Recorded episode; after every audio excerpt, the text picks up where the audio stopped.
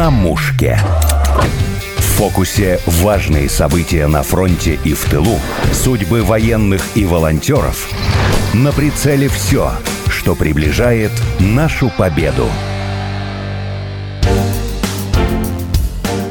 Добрый день. У нас в гостях военный медик, учредитель проекта «Территория безопасности», проект «Ангел», с которым мы встречаемся не в первый раз. Людмила Гришина. Людмила Владимировна, здравствуйте. Добрый день, Александра. Здравствуйте, уважаемые слушатели.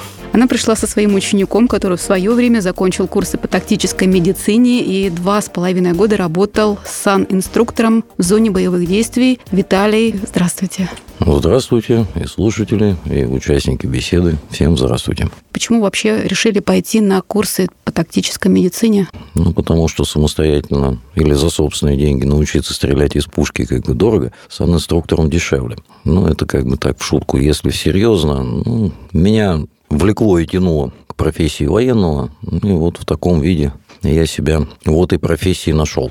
Пришел заниматься на курсы, потому что просмотрел в Ютубе интервью, которые давали Людмила и Юрий Евич в Питере. Меня эта тема зацепила, заинтересовала. И я решил, что надо попробовать. А до этого времени интерес к медицине был? Только потребительский, когда в поликлинику ходил.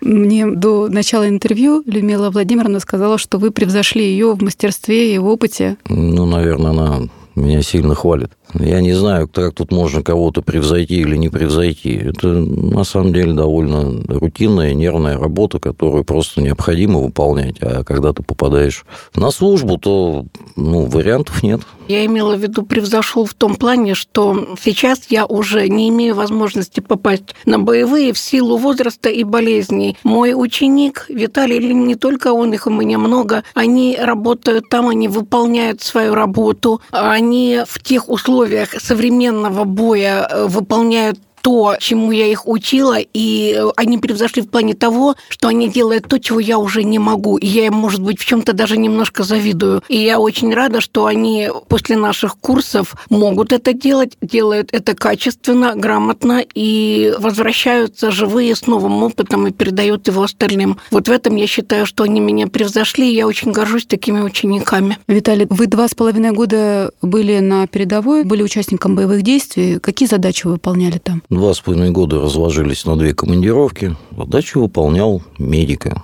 знаете, там, сан-инструктор, не сан-инструктор. Я думаю, что во многих подразделениях эта система не складывается шаблонно, а складывается она так, как складывается от существующих условий. Но, тем не менее, это подразделение точно такое же боевое, как, например, там, артиллерия или там, бронегруппа или там, взвод разведки. Точно так же и медгруппа работает находясь в системе медобеспечения отряда подразделения. И из того, как эта работа, как эта система медобеспечения построена, исходя из этого и сотрудники медгруппы занимают свое место высоким стилем, скажем, в боевых порядках. Я был медиком малой группы диверсионно-разведывательной, можно так ее назвать, по выполняемым целям и задачам. В мою задачу входила профилактика и обеспечение жизнедеятельности здоровья группы. И как боец я точно так же выполнял все задачи, которые возникали, связанные там, с любыми трудностями. А сложности какие были трудности в работе? Когда оказываешься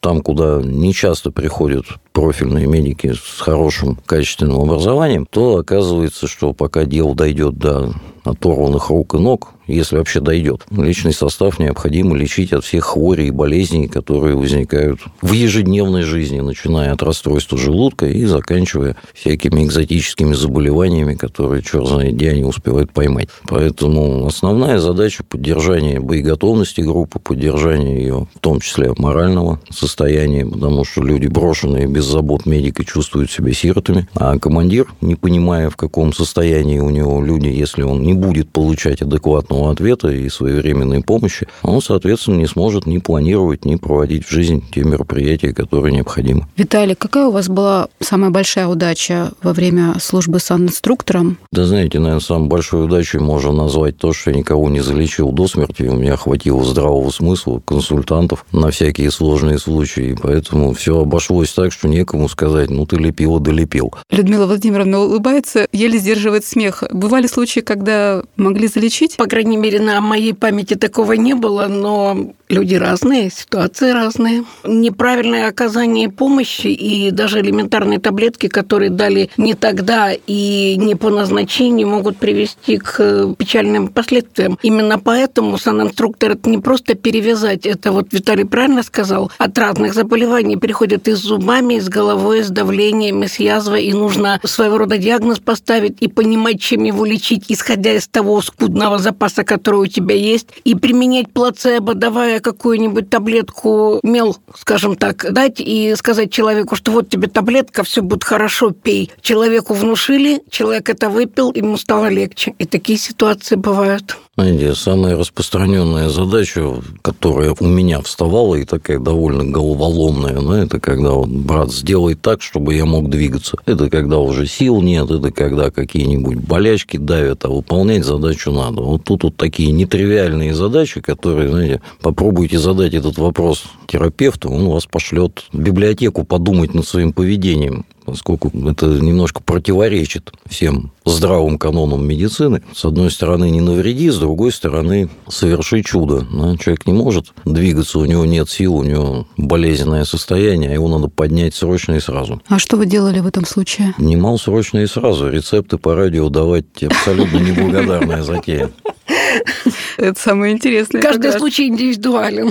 Я вам после эфира расскажу, что делать, если вам вдруг надо двигаться, а вам никак организм не позволяет. А приходилось работать с полевыми осколочными ранениями? Может быть, были такие сложные ранения, как ампутация? Приходилось работать с ранениями. Слава богу, что операции продумывались хорошо, выполнялись четко, поэтому ну, в моей практике это было не так часто. Может быть, как бы ожиданий не оправдываю, но оторванные головы быстренько не пришивал, такого не случалось. А самое сложное с чем работать? Вот я тут себе выписала вопрос. Полевое ранение, осколочные, ожоги, переломы, кровотечение грамотно остановить. Самое сложное работать с бабкиными внуками, которые привыкли три раза в день кушать разную еду, не получать просто неимоверную заботу с научным обоснованием, что им не навредит вот это вот самое сложное, потому что так называемая социальная холодность и отторжение к пациентам с течением, чем дольше длится командировка, тем больше возникает желание вылечить от всего и сразу.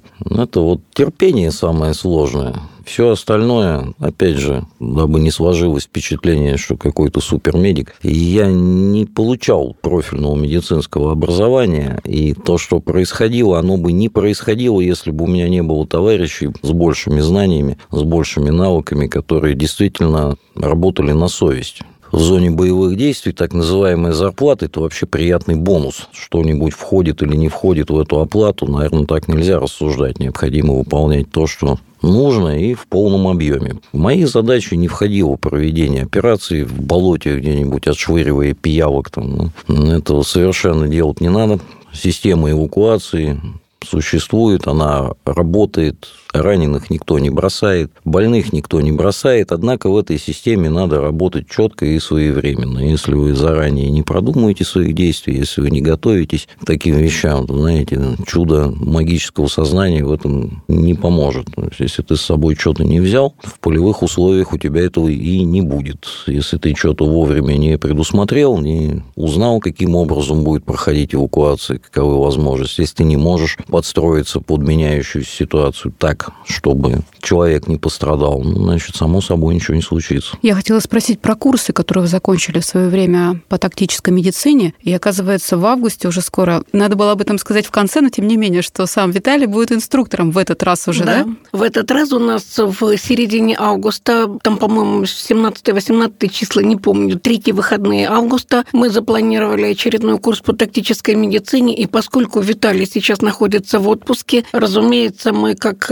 его действующего инструктора привлекаем. Я приглашаю людей приехать на наши курсы. Это не так э, страшно, как может показаться, что вот Москва это где-то далеко. Всегда можно найти возможность приехать. Три дня – это не так много. Дело в том, что люди, которые приезжают из зоны боевых действий, они не так часто приходят на курсы передавать свой опыт. Не все могут, не все умеют, не все знают, не у всех есть возможность да, на таких курсах э, преподавать. Mm-hmm. Нужно ловить момент и приходить говорить и слушать, и впитывать эти знания, потому что Виталий очень правильно сказал, главное не умение наложить жгут, сделать укол или перевязку, это все технические моменты. Очень много, и это самое основное, наверное, это организационный, как организовать медицинскую помощь, взаимодействие с командирами, взаимодействие с госпиталями, с больницами, вывоз раненых, логистика, транспорт, это все, кажется, не имеет никакого отношения к медицине, но это не так. И на своем курсе мы хотим посвятить этому тоже какую-то часть лекции, чтобы у людей э, сложилось понимание в голове, что тактическая медицина или военная, или полевая медицина, потому что некоторых раздражает название тактическая медицина. Mm-hmm. Почему, почему? Да назовите вы как угодно. Главное, чтобы вы научились делать и понимали, что вы делаете, зачем и для чего.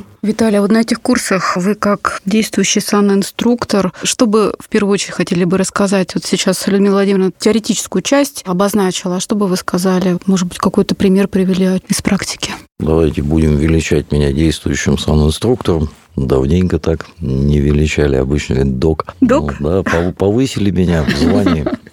Вот, чтобы не путаться, а то долго звучит. Вот, э, на сегодняшний день очень диатезм для меня действительно очень сильно раздражает, потому что со всех сторон я слышу от многих людей, кого вообще слушать даже не стал, но тем не менее приходится, слышу разговоры о том, что где-то кого-то не научили, должным образом не предоставили и так далее. То есть, как бы, ну, вот, знаете, как те возможности, которые предоставляются, люди пользуются каким-то странным образом. Персонального генерала-адмирала, который за руку поведет к победе безопасными путями, в общем, не выдадут нигде. Ну, нету их в таком количестве ни в Министерстве обороны, ни где-нибудь еще. Что по этому поводу рассказать? Мои обязанности входило, входит и будет входить подтягивание за уши личного состава к знаниям о том, как можно и нужно оказать помощь самому себе. Ибо в боевой ситуации чаще всего бросить все и лететь, сломя голову сию минуту к пораненному просто невозможно. Для начала нужно обеспечить возможность оказания помощи, а это связано и с командиром, с управлением огнем, с перестройкой боевых порядков в случае ранения.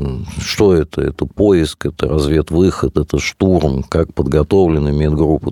Масса нюансов. Поэтому пока эта самая помощь сообразуется и дойдет, ну, представьте себе, там, нам по рации выходит и говорит, у нас 300, и на этом как бы радостно заканчивают сообщения. Все стихи по поводу 300 приходят на ум сразу. Возникает вопрос, а где он? Ну, для начала. Угу. Его же надо как-то обозначить. Вот. А как туда подойти? А в каком он состоянии? Он двигаться-то сам может или не может? Если это не сведенная, не слаженная подразделение, в котором точно так же прикладом показки вколачиваются все эти знания и навыки, которые должны выйти на уровень автоматизма. Ну, может быть, звучит шутливо и весело, на самом деле хочется рвать и метать, когда вот такая вот дребедень начинает происходить, потому что те хотят что-то несусветного и невыполнимого. Легко и непринужденно можно остаться рядом с этим раненым и пополнить ряды никчемного балласта, вместо того, чтобы кого-то спасти.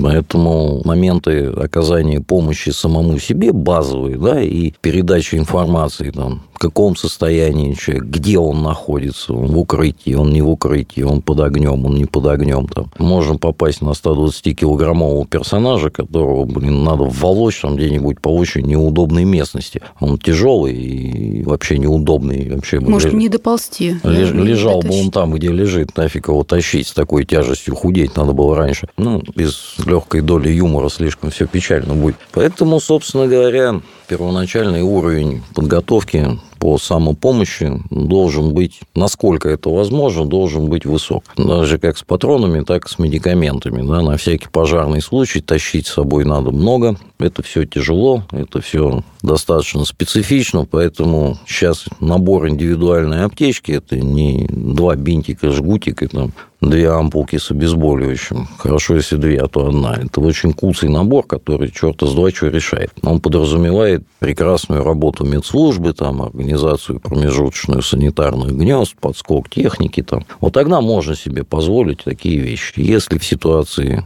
не предусматривается возможность сиюминутной реакции, ну, там с неба вертолет не упадет, быстренько техника не подъедет, набитая профильными специалистами и дополнительными медикаментами. В таком случае двойной запас надо волочь на себе. То есть аптечка бойца должна быть более обширна, а при этом он должен грамотно уметь этим всем пользоваться. И не только он, для себя любимого должен уметь этим пользоваться, он в случае необходимости должен иметь достаточные навыки, чтобы оказать эту самую первую помощь своему товарищу, если товарищ сам этого по какой-то причине не может сделать. Без этих базовых знаний, без этих базовых манипуляций, все остальное становится бессмысленным. Поэтому первое, что необходимо, это умение оказывать самостоятельно первую помощь себе и первую помощь тому, кто у тебя оказывается рядом. Дальше уже, знаете, есть такое немножечко сейчас забытое в медийном пространстве да, понятие, как командирская подготовка подразумевает, что командир отделения должен понимать, как работает командир взвода, с какими задачами и трудностями сталкивается, вплоть до командира роты, иначе он не впишется в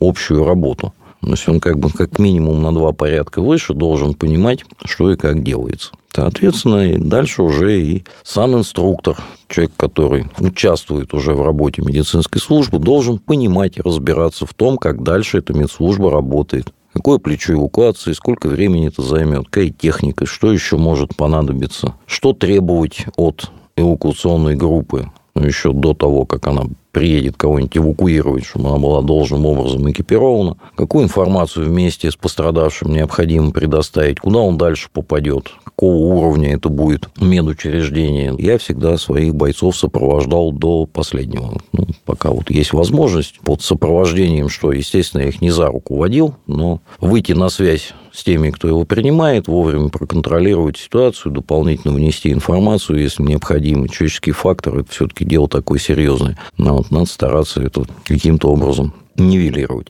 Первое и необходимое, что нужно знать, нужно знать базовый набор действий по оказанию помощи. Дальше уже надо вникать в более расширенные вещи по организации эвакуации, по необходимым манипуляциям, которые могут понадобиться, там, начальные хирургические, хотя бы даже просто тут, тупо постановка катетера, казалось бы, невелико искусство, однако как показывает, жизнь искусства-то велико. Сложности с этим частенько возникают с неумелыми руками, с контролем за состоянием человека, с определением того, критическое состояние у него не критическое, жизнеугрожающее, не жизнеугрожающее, что происходит, как происходит. Причем не только по субъективным, но и по объективным признакам. Ой, у меня голова болит, это как бы непроверяемо никаким прибором, да, это субъективно. А вот если шишка полголовы занимает, ну, это уже объективно видно. Или, например, там термометр показывает повышенную температуру. В сочетании это все дает, позволяет собрать тот необходимый анамнез, который дальше будет на вес золота, если он попадет вовремя куда надо. Более чем исчерпывающая информация. Людмила Владимировна, по поводу тех курсов, которых сейчас немало в интернете, чтобы вы сказали, как выбрать подходящее место, куда хочется пойти учиться уже тактическую медицину, может, другого плана курсы, какой бы совет дали? Да, вы правы. В данный момент, именно вот последний, наверное, год, появилось огромное количество курсов, которые обучают тактической медицине. Притом я сейчас чуть-чуть ретроспективно хочу вернуться назад в 15-16 год, когда мы с Юрием Евичем приехали с Донбасса и пытались тот опыт, который мы получили, и знания донести до людей и открывали свои курсы. Мы натыкались на большое такое противодействие и непонимание. Зачем вообще это нужно? Да что это такое тактическая медицина? Да кому она нужна? Да это какая-то профанация. Да какая война, о чем вы говорите, этого никогда не будет. Ну вот прошло 8 лет, и, собственно говоря, все было понятно и ясно еще тогда. И те люди, которые понимали, видели и знали, что это им пригодится, они эти курсы прошли. Не, неважно, наши или у кого-то другого. Сейчас, в данный момент, таких курсов большое количество, но, к большому моему сожалению, сожалению, не все они достаточно высокого уровня. Основная задача этих курсов – это не просто научить накладывать жгут, повязку или там делать укол. Организационные моменты и понимание того, как это делать, что делать и для чего делать – это гораздо важнее. Так вот, в чем беда многих новых современных курсов? Они уходят от передачи знания, опыта, организационных моментов, именно углубленного вот такого вот понимания тактической медицины, они уходят в сторону шоу, в сторону красивых полигонных занятий, красивые селфи, реки бутафорской крови. Я не говорю, что это плохо, это тоже нужно. Баланс, должен быть соблюден баланс. И на данный момент у нас в Москве и в Питере э, я могу выделить несколько учебных центров, куда я бы рекомендовала людям пойти. Это центр Юрия Евича, он один из основоположников все-таки, он очень много сделал для того, чтобы тактическая медицина в стране развивалась. Есть есть центр Катулина, многие его знают. В Петербурге есть такой центр «Партизан», э, там преподает Юрий Скорик. Э, все, кто в теме, тоже очень хорошо его знают. Э, Еще в Москве есть «Грейзон», такая организация, они тоже обучают. В Крыму курс «Воин», его ведет Евгений Лукашенко, я его знаю, он тоже дает очень хороший уровень подготовки и тактической, и медицина у него есть, там достаточно крепкий у него инструкторский состав. На Урале в Екатеринбурге преподавал мой ученик, тоже который закончил мои курсы, и несколько лет он работал вместе со мной в качестве инструктора. Потом открыл курсы на, на Урале в Екатеринбурге. Сейчас он прекратил свою деятельность, он подписал контракт и уезжает. К сожалению, на Урале пока такого уровня я не знаю, кого можно порекомендовать. Ну и, разумеется, я приглашаю к нам. Хочу еще сказать, что помимо тактической медицины или оказания первой помощи, кому режет слух mm-hmm. такое название, у нас есть много разных других курсов, а у вас которые... новые, новые появились какие-то? Вот я смотрела на сайте, у вас секреты меткой стрельбы да, есть, да? Да, я сейчас расскажу. Дмитрия, да? да. Поскольку общее название проекта «Территория безопасности», оно включает в себя как бы большое понятие безопасности человека в разных ситуациях. То есть это курсы по пожарной безопасности, их ведет действующий сотрудник МЧС. Курсы по первой помощи ведет спасатель, медик Иван Бабков, тоже в нашей среде этого человека очень хорошо знают. Что касается оружия, инструктор, который ведет историю отечественного оружия и новый семинар, вот он буквально был на днях, это секреты меткой стрельбы для людей, которые никогда не держали в руках оружие, никакого. Не у всех есть возможность пойти в тир, не все даже чисто психологически могут взять в руки боевое оружие с боевыми патронами. Мы сделали семинар с пневматическим оружием. Может быть, для кого-то это кажется, что это игрушка. Ну что там, ну подумаешь, пневматика. Но когда мы провели этот курс, и что самое интересное, был один мужчина, один мальчик и четыре женщины. Для женщин, для девочек оказалось это более интересным. Это э, как бы начальный этап понимание того, что такое оружие. Собственно говоря, дать все базовые знания прекрасно можно дать и на пневматике. Как целиться, как обращаться с оружием, принципы работы этого оружия, правила, как говорится, не направляй и так далее. Виталий, док должен уметь стрелять? Вы умеете стрелять? Конечно, я умею стрелять. Более чем. Медик должен уметь стрелять, потому что я не знаю, откуда взялась такая глупость о том, что врачу нельзя брать в руки оружие. Когда мы находимся в зоне боевых действий, мы находимся внутри этой зоны, по нам стреляют. И для того, чтобы вытащить нашего раненого, оказать ему помощь, какую-то эвакуацию организовать, мы в любой момент можем быть атакованы противником, и придется отстреливаться, чтобы самому не погибнуть, и наш пациент остался жив. И как-то выделяться, и только потому, что ты врач, и тебе нельзя брать в руки оружие, это глупо глупость. Виталий, какие пожелания, как от дока сан-инструктора, скажете слушателям? Будьте здоровы. Живите богато. Живите богато. Живите богато. Ну, почему бы Живите интересно. Чтобы Всевышнему было интересно смотреть на вас. Тогда будет все. Все приложится. Жизнь будет яркой, интересной. Люди вокруг будут интересные. Можно будет гордиться своими поступками, гордиться своими наградами. Они должны появиться, если поступки будут достойны. А еще всем нам я желаю, в конце концов, все-таки победы. Она будет. И мы все насколько можем. Мы ее приближаем, каждый на своем месте, мы это делаем. Еще один момент я хочу затронуть. Сейчас очень резкий спад помощи в гуманитарной. Если первый год, полтора еще, ну, первый год еще хорошие были, вот люди шли, люди помогали, то сейчас сбор по гуманитарке, он просто упал полностью. Я понимаю, люди устали, у людей, возможно, есть э, спад по финансам, это тоже каждый человек думает, как ему выжить. Но, тем не менее, помощь туда нужна. И медицина нужна, и одежда, и обувь. На данный момент наш проект оказывает гуманитарную помощь одному конкретному человеку. Это врач, как раз позывной док, ну, ничего удивительного. Я лично знаю этого человека еще с 2014 года. Мы вместе служили, его зовут Валерий, он служит в Донецке. И мы, наверное, последние полгода возим гуманитарные грузы непосредственно ему. Я приезжала в Донецк, сама одну машину привозила, и я видела, куда он возит, кому возит, он всегда отправляет нам отчеты, он всегда дает определенную заявку. Не просто везите, что попало. Вот если медикаменты, то вот такой вот список. Спасибо за интервью, что пришли. В студии были военный медик, учредитель проекта «Территория безопасности», проект «Ангел» Людмила Гришина, сан-инструктор Виталий и ведущая Александра Полякова. Вам большое спасибо. На мушке.